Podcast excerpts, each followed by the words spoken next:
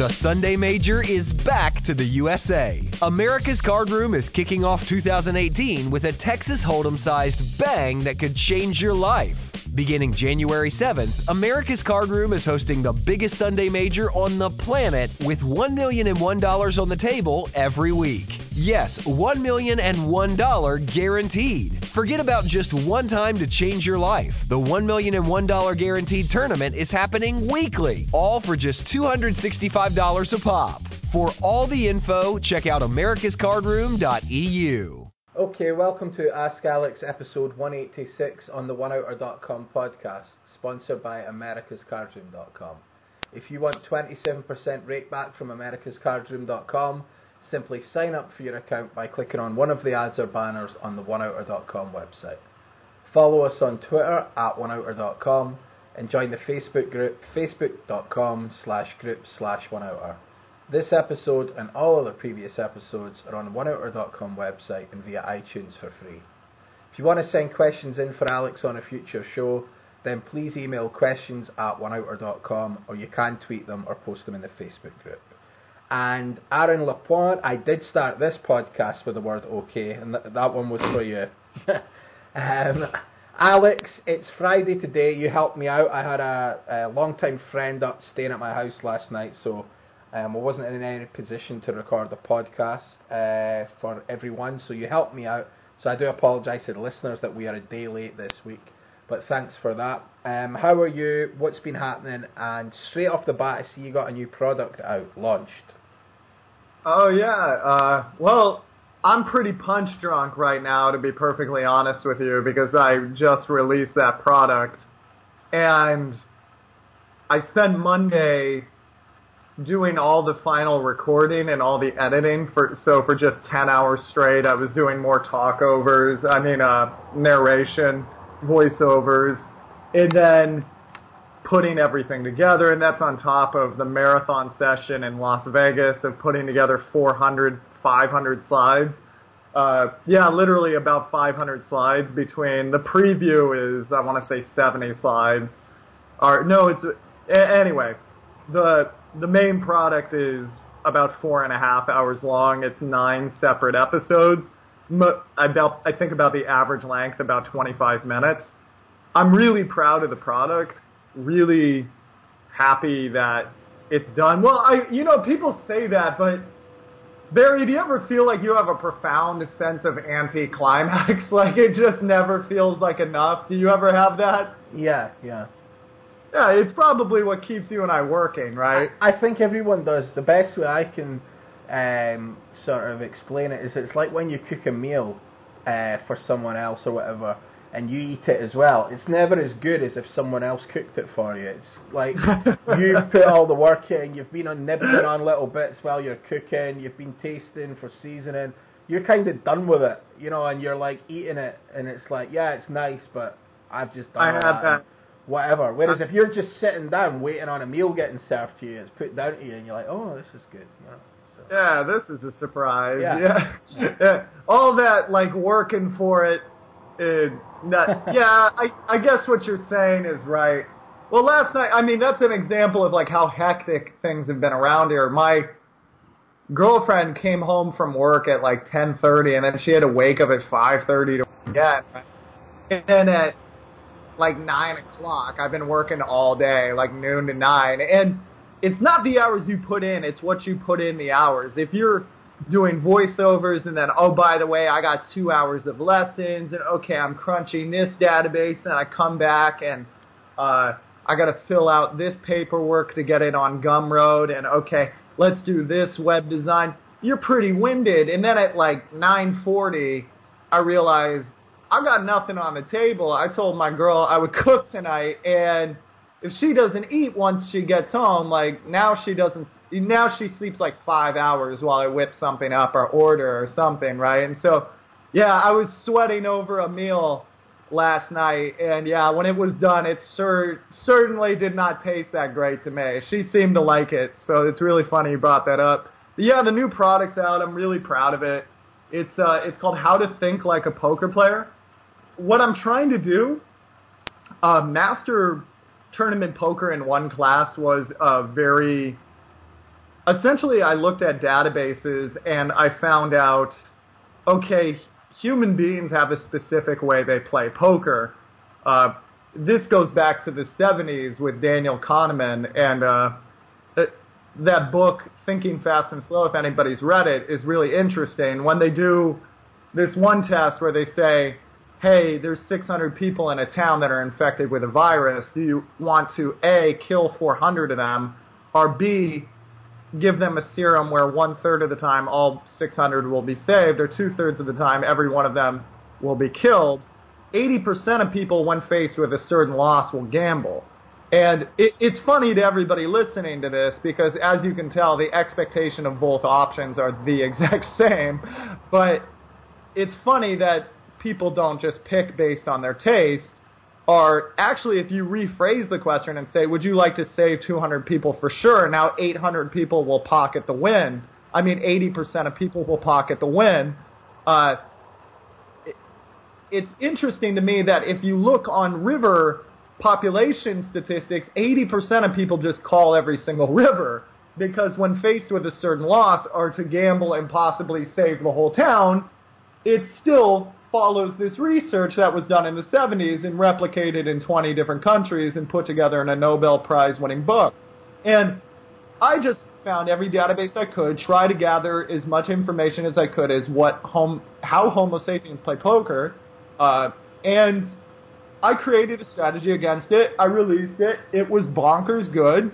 I'm not going to be modest. I've only gotten positive responses from it. Uh, the I've gotten two negative responses, and both of them were this is not game theory optimal. To which I always want to go, are are the people you're playing playing game theory optimal? Well, no. Okay. Well, you it's you can't exploit someone who's playing GTO, but you can't massively exploit someone who's not playing GTO unless you become vulnerable yourself. And that's mostly what I put together. And the people who are willing to make the are willing to take the risk have found that the results have been profound, and I've been very proud of that. And it's a very uh, there's a few plays I could have incorporated in the system that would have made it much more risky, but I tried to tried to keep it to options that had little downside and quite a bit of upside, and that seems to do what it's supposed to do, which is it takes people who do not have 60 hours a week to study the game and 10 years to do so, and it gives them a real fighting chance to get deep. I'm not going to act like it's going to do anything better. It's not going to make you the best player on earth. It's going to give you a fighting chance deep in tournaments, and it's going to put people in really awkward situations they're not used to. And most of the time, I think they're going to play bad against you. And judging by the emails I've gotten, that seems to be the trend. Uh, Master of the Flop came before that. Master of the Flop was about the riskier elaborations uh, generally, the way people play poker, and this is across every database on earth I have ever found, is they fold their high cards, they call with pairs, and they raise pair better. Now, Master of the Flop is a lot of how do you get them to fold pairs? Because really, if you don't get special boards or circumstances, you probably shouldn't try to do it.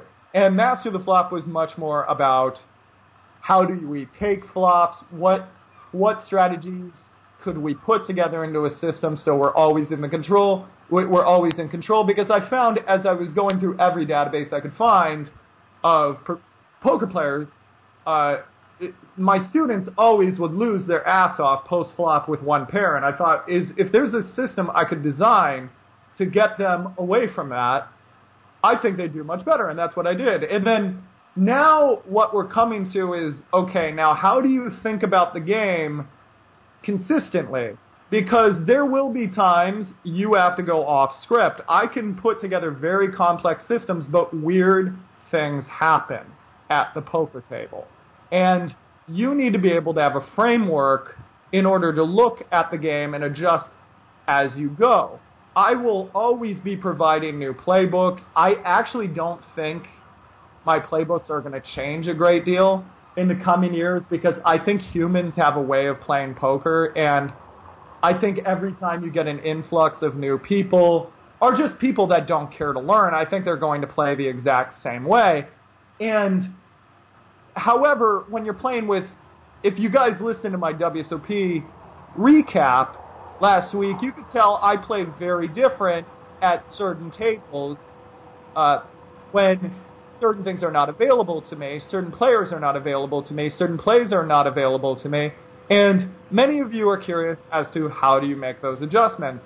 And really the answer is it's far more simple than you would realize.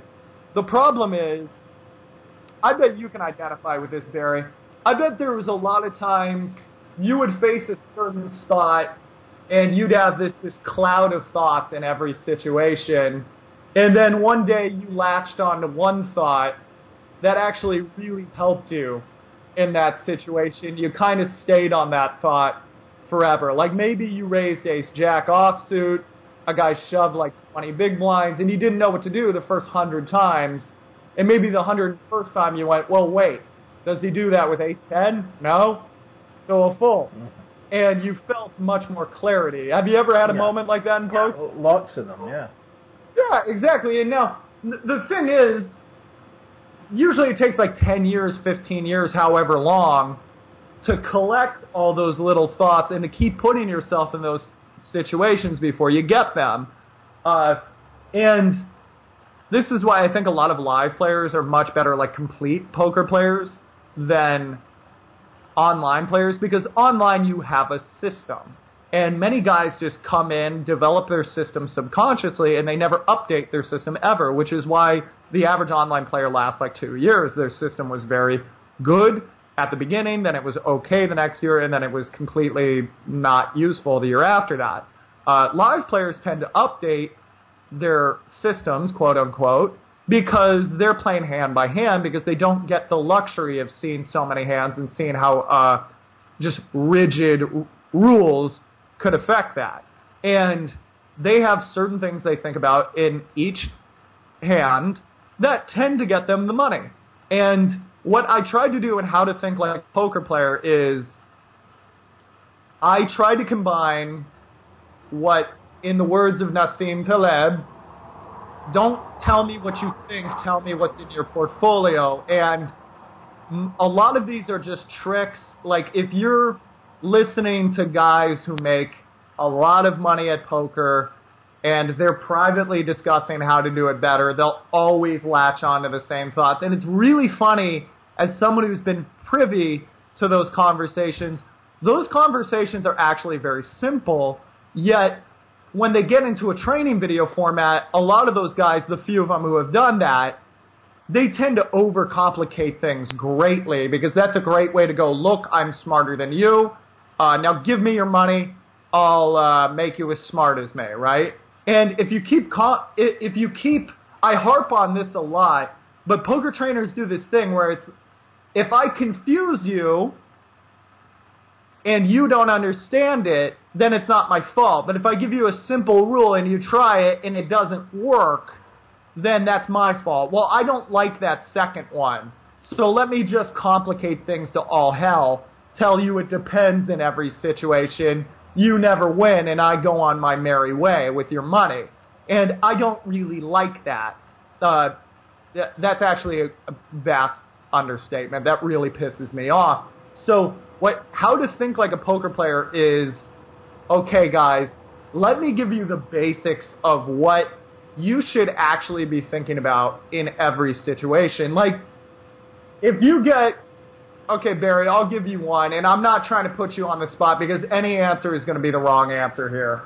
Uh, if you have ace 10 offsuit on the hijack, obviously sometimes you open that and sometimes you don't. Most people are like that, right?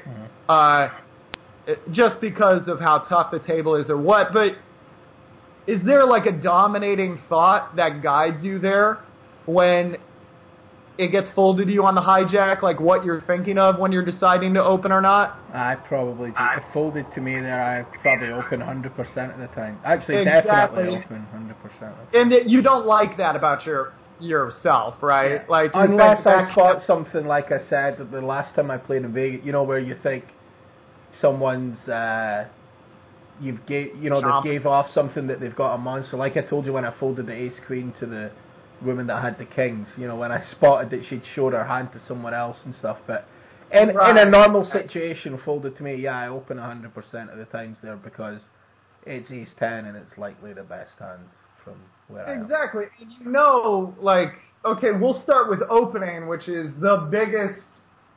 You should always start with the situations that come up the most, and you will be opening more hands than anything else in your poker career. And yet, most of us don't really have hard and fast rules for why we do things. We just I'll give you another one. Six four suited in the hijack gets folded to you there. Some guys open it, some guys don't. Who's right? No one knows. It's just one of those things. Like every time it comes up in a live stream, it goes, "Ooh, he's opening six four suited here. That's a little aggressive." I don't know if I'd like that hand. I don't care what you think. Like I really don't. Like, is it a good move or not? Mm-hmm. What in what it, what is that based on, right? And people will give, and then you'll hear poker trainers give this really complex answer, right? Which is, well, it's based on who the button is, or is the big blind going to call you that much, or how well does it play when it when you three bet? There's really simple answers in databases if you play with it, and the answer for that one is, is anyone going to three bet you? If there is no three bet, and I show this in my product. You can make money opening, as long as you're not opening from under the gun with nine deuce offsuit. You can anything reasonable will make money. You can almost make money with any two cards as long as somebody doesn't three bet you. That is something I can prove. It comes up in my databases, and I show why. And it's going. It's a sucker bet is the thing if somebody calls you because we then we enter this tacit agreement where okay on the flop if uh, you miss I want you to fold. Uh, if you have a pair, I want you to call and give me a free card. And if you have two pair or better, but there's a draw out there, I want you to raise and let me know right away that uh, you have a good hand. Okay? And naturally, you just make money.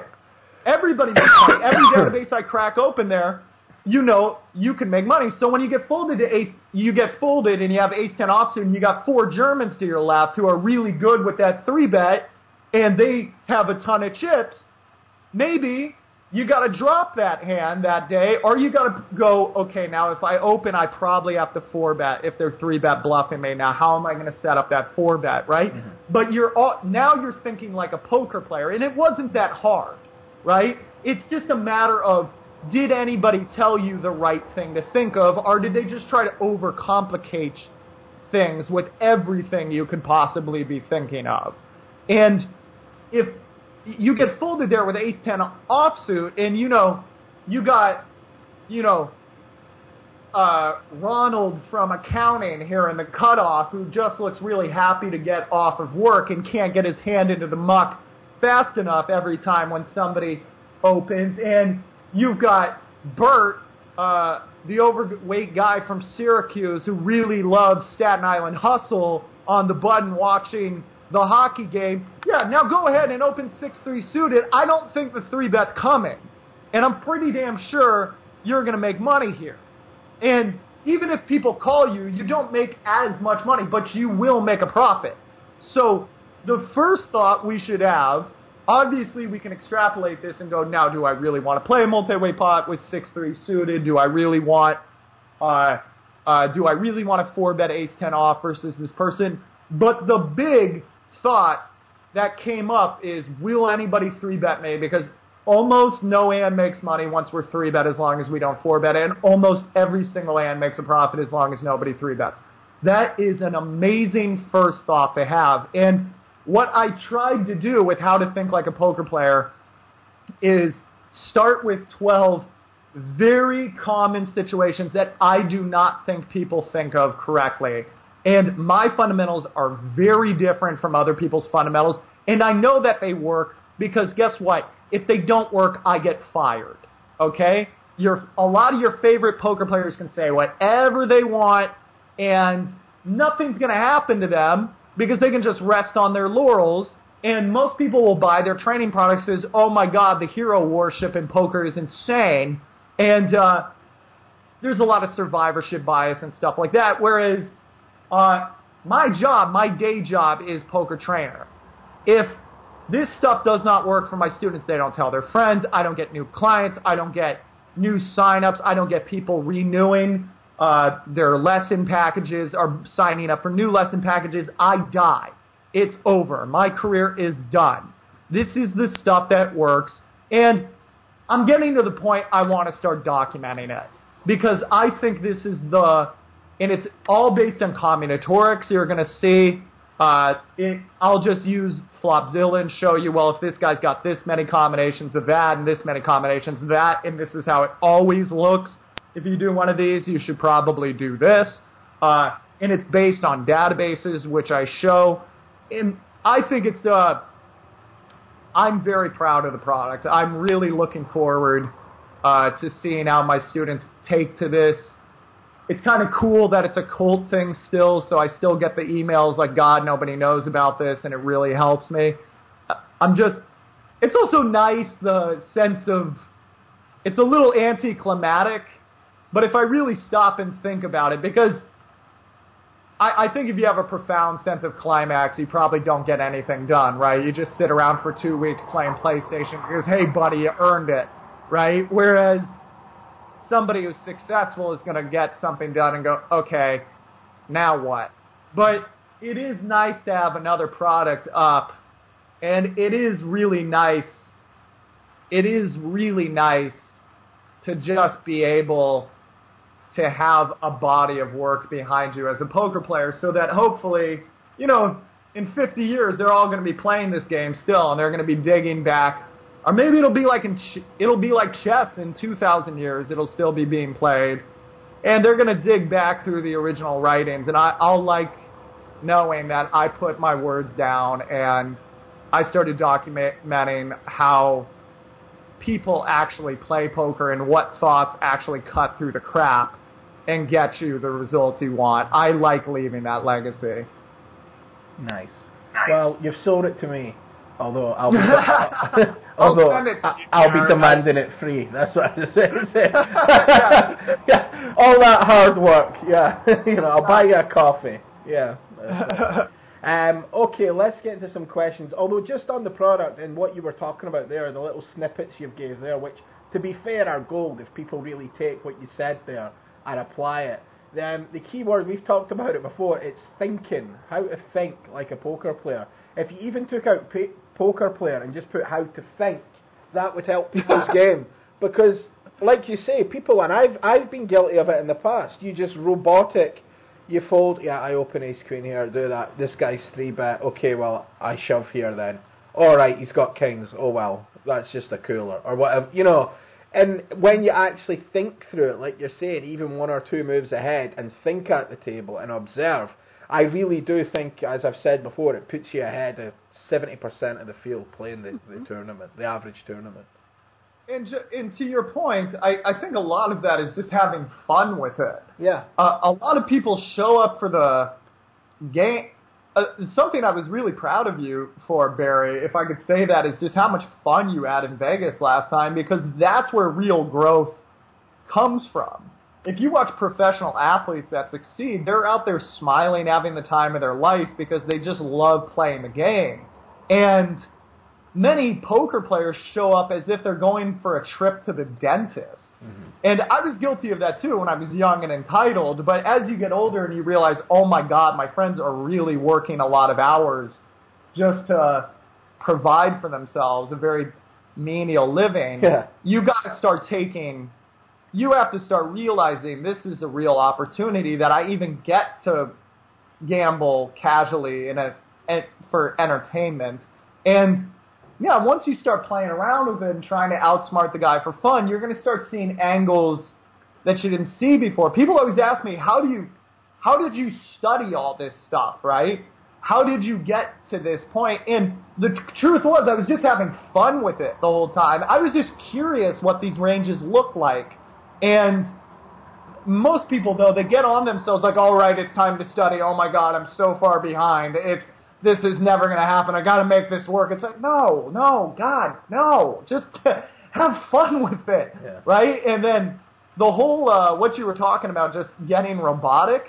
I think that's an insulation from pain. That's uh, that because if you say like, look, I was playing right because I didn't allow any other thoughts into my mind that could possibly challenge that notion.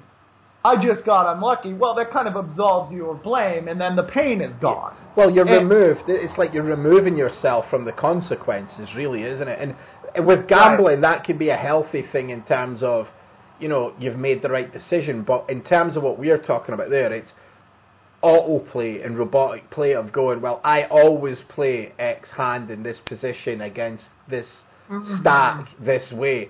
So regardless of what happens here, it's not my fault, sort of thing. That's the way people look at it.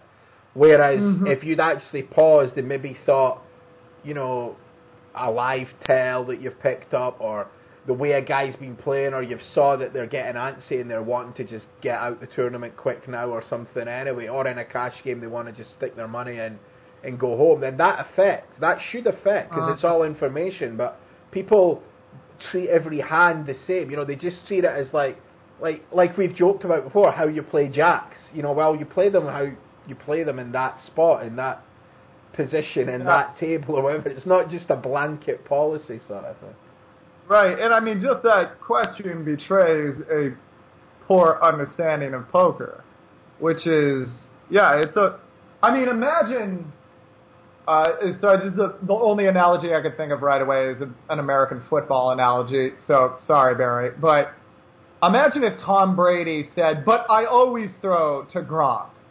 right? I always throw to this one guy. Well, maybe this one time there's four people on him and you got three other receivers wide open, Yeah. right? Now, that's his go-to target, by the way, Barry. But, like, you do have to change things all the time in any competitive endeavor. Imagine a business going, but we always do it this way. It's like, that is the that is the war cry of the dumbasses. That is not going to get you anywhere in life. H- However, if you adjust on the fly, that's actually really fun. That's a, that's where you get to feel like a poker player. Like, all right, I've got the trips. Now I normally check raise here. Wait a minute. Maybe if I call him, this guy's really mad today. I think he's going to go off into me. I, I think he's got his king five high there and all that other crap, and I think versus a check raise, he's not doing anything with it. But I think if I just call here, I think he's going to fire off into me. Or I don't ever trap with top pair, but maybe today I'm going to. This is the fun stuff, and it's like, okay, what what would lead me to do that here? Okay, maybe I can find the numbers behind it. Maybe I can do that, and having fun with it. And I think the detachment you're speaking of, what we should aim for in life, is to make a decision with as much information that we feel we have parsed correctly and to let go once the results of that decision come in. Not to say, it's not my fault, it's not my fault, it's not my fault, and behave in a way that betrays that we're not taking ownership of the situation and then be aghast at the results. That there's, there's a professional gambler will do the first thing, not the second thing. And actually, I think a wise person in life does the first thing, not the second thing, which is why I enjoy card playing so much. I feel as if it's an analogy for life. You see guys who are very financially successful, are good looking, are powerful, or love their title, or love their degree, and when they're stripped of everything at the poker table, you get to find out who's who you find out what a guy's worth. And if he doesn't have conviction behind his decisions, you learn quite a bit. Now, sometimes you'll find out a guy's very. Uh, you might have a stereotype of him, like, oh, the good looking jock, I bet he's an airhead. And then you find out, oh, no, this guy has conviction in his decisions and he lets them go. And he's also a very gracious guy. And you also find people that are very successful in real life who are not men at the poker table. They are crying, they are insolent, they're annoying, and they take ownership of nothing. And you really get to see what a man's like at the card table. And I, I think that's beautiful about No Limit Hold'em. I, I don't know of any other game like that. Anyways, we've waxed poetic for a bit, Barry. Let's answer some questions. Yeah, I just want to say one thing though. Go Patriots! Hate you. That's who. That's, that is he We all, yeah, you got it right. You got it right. But we all hate, we all hate that team in the states. All right. Uh, okay. Yeah, they're.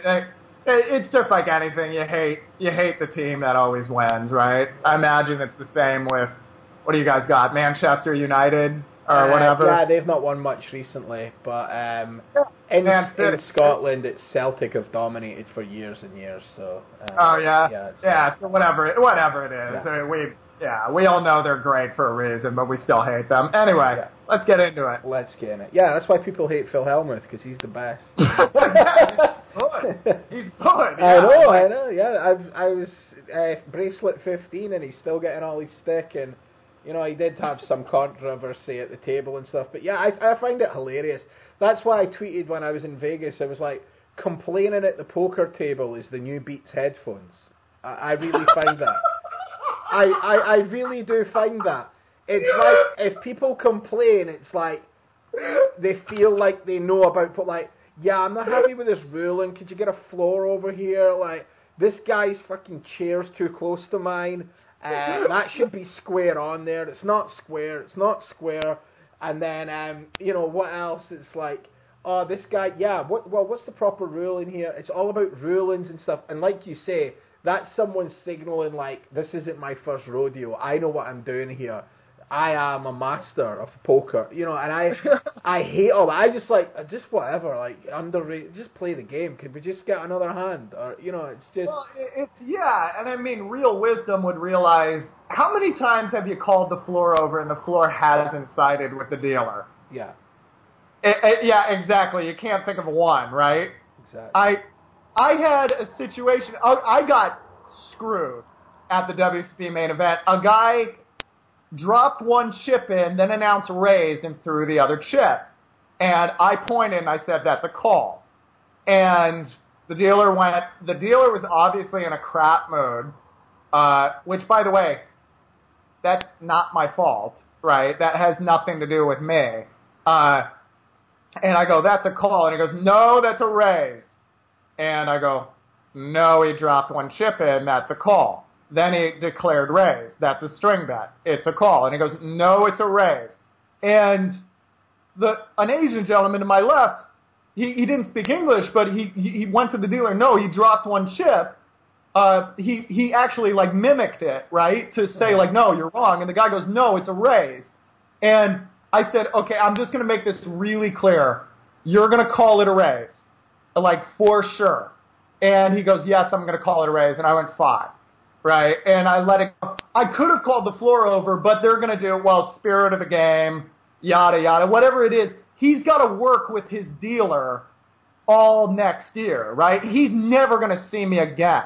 There's nothing in it for him to call it for me, right? And I probably, you know, I really beat myself up about I should have called the floor, but like then the dealer started getting into it with me, and I realized what's going to happen is the floor is going to ask the dealer, the dealer is going to go, I didn't see it, and then, or he's going to say, no, he declared raise, and I'm going to lose. So what's going to happen is 99% of the time, I just, I just wasted five minutes of the table's time, right? So I let it go, and it's one of those things, like, yeah, I could have really postured, right, and argued with the floor, and I, I'm not going to lie, like, that would have gratified my ego. I would have gotten my money's worth out of a BS call, but it's so selfish, right? It, especially when you know you're going to lose. I have called the floor over no less than 20 times in my life. I have never gotten a ruling overturned. Never. Every single time I have checked the rule book and been right. I have never gotten a ruling overturned. So I just give up, right? Because it's just, yeah, Yeah. okay, whatever. But yeah, it's, yeah, to, it's funny, they're trying to show this isn't my first rodeo, but if you think about the Isaac Haxtons or the Justin Bonomos or the Fedor Holzes of the world, how do they treat the staff? Mm-hmm. Pretty politely, right? They, it's because they know they're not going to win, and they're pretty much you're pretty much at their mercy. You have to keep good relations with them. Posturing and yelling at people is not going to help you. So yeah, anyway, moving forward. Yeah, don't complain at, at poker tables. It just makes Yeah. you. Okay, the first question, well, it's more an email in and uh, a little bit of a question. Uh, this one was pre WSOP. It's not a troll, Alex. So, uh, hope you have a great WSOP main event. Brad writes in. uh, maybe I'll come and cheer you on from the rail. I wanted to share something I replied to a discussion group from the Wednesday Poker uh, discussion group today. The topic was that kind of games players do you want to prefer to play against? Wild games versus predictable games, etc. I think both can be profitable as long as you adapt to your opponents and their playing styles. And it reminded me of a quote from one of the books that Tommy Angelo recommended. No matter where you go, there you are. And also, you can't stop the waves, but you can learn to surf. And thereby, John Kabat-Zinn. We should give credit to the people that write the quotes. And he says, so choose the waves you enjoy the most and have the skills to ride. Um, so, what games do you sort of look at, Alex, that, that you want to be involved in? I'm assuming he's meaning tournament and cash games. Well, that's actually a really good question, Brad. Thank you. The games I really like playing right now, I'm not going to lie, I loved playing the WSOP main event because I know how pros think and I know where the errors are. So, I could tell you I love wild, unpredictable games where money's flying around, but that would not be intellectually honest because what really gets me jacked up is WSOPs, WPTs, EPTs, because it's the most money, and a lot of pros do some stupid things.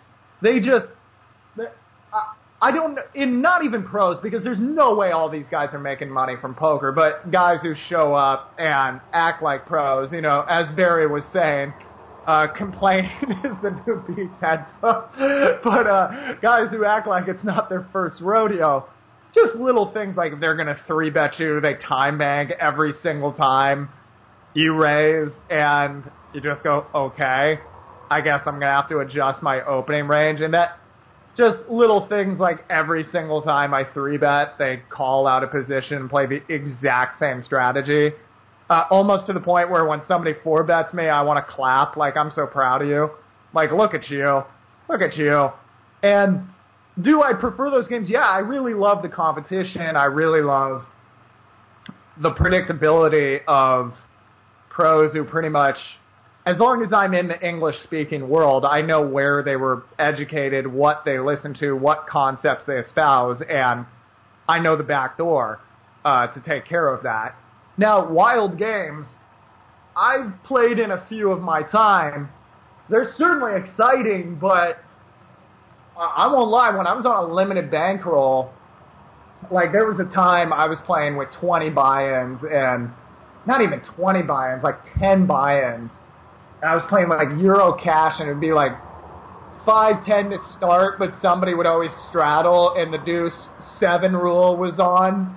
And this was 5 10 euro back when the euro like one dollar it was like 1.7 dollars to 1 euro, right? Hmm. And I'm sitting there with 20k in these underground games in Germany or wherever, and it, I'm not gonna act like I loved it. It was nauseating. It was one of those. It was one of those games where a guy would just grab a stack of a thousand euros and throw it in and go, "I haven't looked at my hand."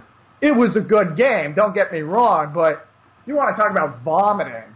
Uh, just the swings were insane, and when I it was it exciting as a poker player? Yes. Th- There was one hand where I called down with second pair versus like three barrels and made, you know, it, I would have had to win the thirty dollar rebuy like twice to win what was ever in the pot, right at the time, and I was a tournament donk when I was nineteen, and that that was a big deal for me, hmm. and that was very exciting. But as a poker professional, wow, that stuff is, is not fun because the idea, Barry and I talk about this a lot, where the, this is the thing to me. This is kind of like a value judgment. It- It's kind of weird that we went in this topic, but the goal to me to be a poker professional is to never answer to another man. To be, I will take gigs as a creator of content, but I love knowing I can fire every single person that I work with. If they're being unreasonable or talking to me in a fashion I don't care for.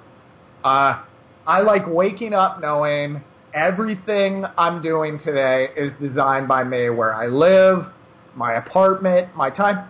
I like when my girlfriend is going to be really ragged coming home, I like that I have the luxury of the time to go to the market and make her dinner. And I don't have a boss saying, nope, you got to stay late tonight for that presentation. That is my salary. And every day I feed my family with my salary. I am a champion in my mind. It has nothing to do with titles. It doesn't have anything to do with being the most feared cash game player. That is my value system. So from that, what games do I prefer? I loved, absolutely loved 16 tables, 16 tables under down. That was one of my favorite times ever in my life in poker because it was a meta game. I was 12 tabling with the same people, and that's when all the GTO stuff came in, and then realizing when they got off of it, and then uh, exploiting it, and it was a rush, right? And if I lost a buy-in, hey, so what? Moving on, right? I had hundreds of buy-ins. I, every every month, my rakeback check got bigger. I could quit anytime I wanted, and it was just fun, right? It was just every day going to work was a blast because you were just going after people and stuff like that. That was my, you know, one two was also like one two was the only limit I like beat the bejesus out of, and that was my favorite. Uh, playing tournaments was really fun. Playing small tournaments. Uh, those are the games I really like because I liked being able to figure out my opponents, wake up in me in the morning, look at databases, drink coffee, make scouting reports, feel like, hey, I do compete for a living. That that was really fun. Those big cash games that were wild. Yeah, I came out. Let's see.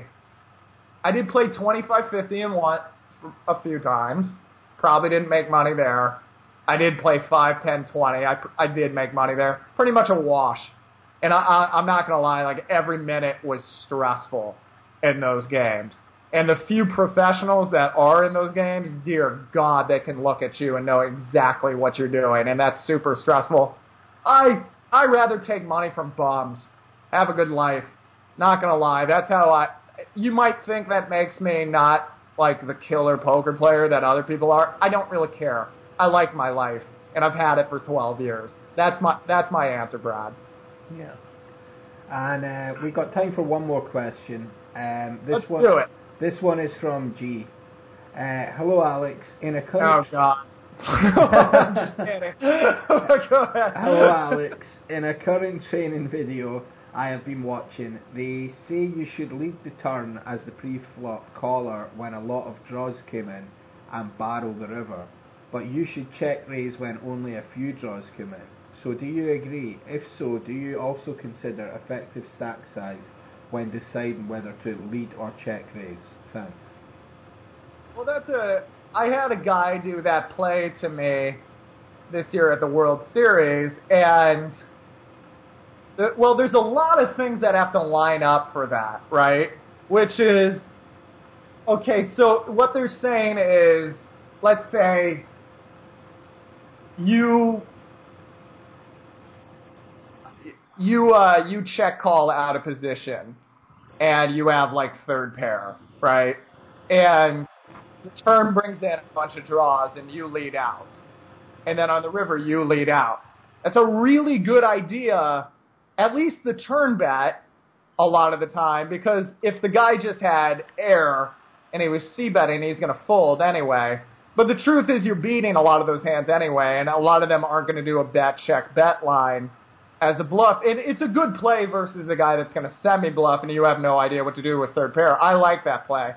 The problem I have is a lot of guys will bet the river again, and that's there's a couple things that need to happen when that when you do that. One, you need to get a guy who will fold one pair.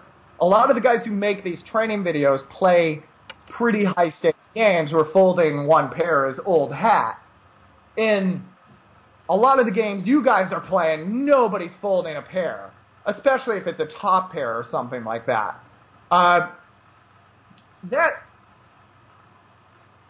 I'll be uh, okay. So he's saying like you check call the flop and you lead the turn when a lot of draws come in, and it like just as a total bluff, or what? What else did he say? I, I feel like I'm not getting every detail of this question. Um, I, I just read it verbatim. It's uh, Okay. when you lead the turn as the pre-flop caller when a lot of draws come in and barrel the river, but you should check raise when only a few Yeah. draws come in. Right, like that again. That's a that's a really good play versus guys that are going to fold one pair. I maybe just because I just left Vegas, but you you and I both know Barry. How good were those people at folding a pair? Yeah, not great. right? Yeah, I mean, it's one of those things. Like, I'm not saying it's never going to work. It's just this play is made for like really good games where, like, okay, say you hit. The biggest problem when you check call with a, a draw out of position is once you hit and you lead out, most people know exactly what you have, and there goes the top pair if the guy is good. So this guy's saying, hey, why don't you take advantage of that and go ahead and lead out on that turn when you have nothing? And then once the guy keeps folding, you get him a little pissed off. Next time you hit that draw, you lead out, and maybe you're going to get paid off in a big pot, which I like that play. But the thing poker trainers, I don't know if poker trainers always think about, or maybe this was a high stakes poker training session, I don't know, is that a lot of the most of the people that are into poker culture, most of the people that are poker fans that are trying to improve their game play $200 tournament live, 1 3 no limit, and they play like $40 tournaments online. That play will not work in a lot of those games. You're going to get a lot of doy, I call. And then you're going to go, damn it, you should have seen my super subtle line. like, so many of my draws came in, I lead, led them, and the guy's going to go, he's not thinking, he just knows he has a pair, Yeah. and instead of forfeiting and losing, he would much rather. He maybe didn't even see some of the draws. Seriously. Yeah, that happens a lot. I've seen that happen a lot where the draw comes in. I had a couple draw, and like the kid who bluffed me, by the way, he timed it really well because all the draws came in. I had a garbage pair, and I tried to talk to him and get like a little tell, and he was as cool as a cucumber, which most guys aren't when they're bluffing. I went, fine, you got it. And then he showed me the bluff, which was confusing. But uh, why do you show? Uh, Barry, have you ever shown a bluff? I, uh, this is kind of off topic, but why why do people show bluffs? Uh, I've showed them in the right games I'm playing and stuff. Yeah. Yeah, like for fun, right? Yeah, like yeah, you know, yeah. like cash game, and where it's going to be like ah, I, but I have. I don't show them in like tournaments for randoms who I've never played before. Yeah, exactly. Right? Like I've never spoken to this guy in my life, and I, he had position on me. There was no, like he's gonna get one over on me all day regardless. Right now he's just showing me really don't open. Right? like if you have that kind of game, let the guy keep opening into you and let him not know. Right? And then anyway, just like from a strategist point of view, that always confuses me because if people could see my biggest bluffs, I don't think I would get away with a lot. And I just, I can never imagine showing them. Like, I get it, you're at the final table, you pull off the bluff of your life, the crowd is gonna go nuts if you show it. Have fun, go for it, right? But other than that, I, I don't get it. But a- anywho, uh, yeah, I, I really like this play with other pros.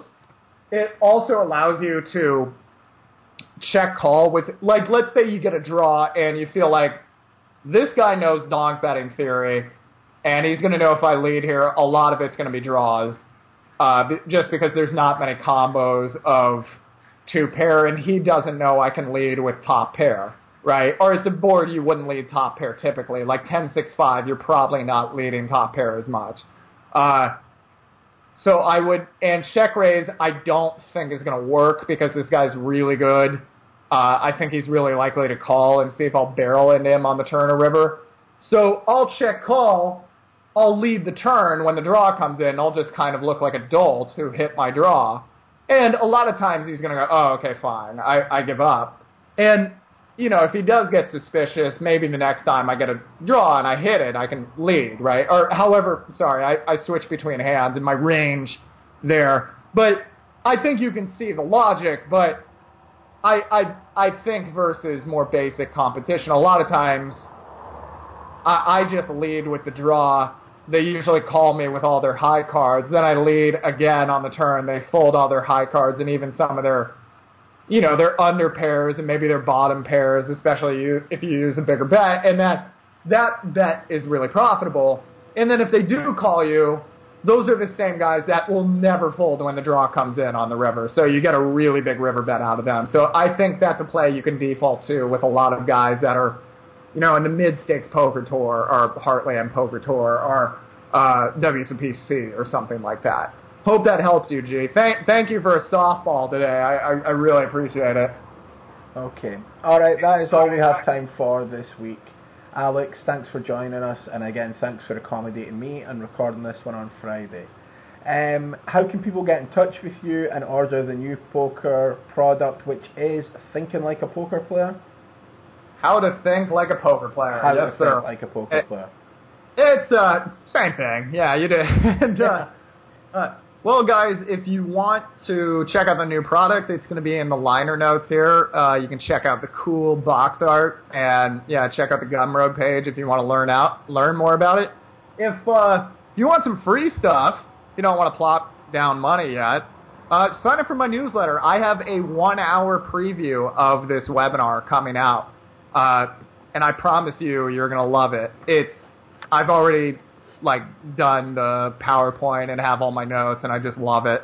Uh, if that's to be coming out in a few days, if you want to make sure you get a copy of that for free or get that as soon as it comes out, uh, go ahead and sign up for my newsletter. Go to pokerheadrush.com, which is my butt ugly blog I've had for 10 years and I've never updated. Go to the top right and sign up for my newsletter, which is much prettier and comes out most days uh, with free stuff.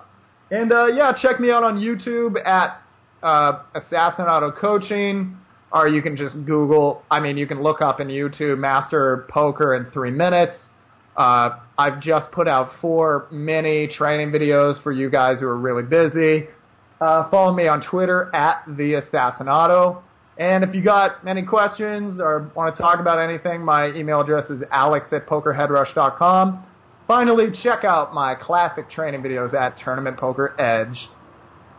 Okay. Uh, keep your questions coming in for Alex on future show. Please email questions at oneouter.com or post them in the Facebook group or tweet me at oneouter.com on Twitter. Alex, thanks again for joining us and we'll see you all next week. Cheers. Cheers!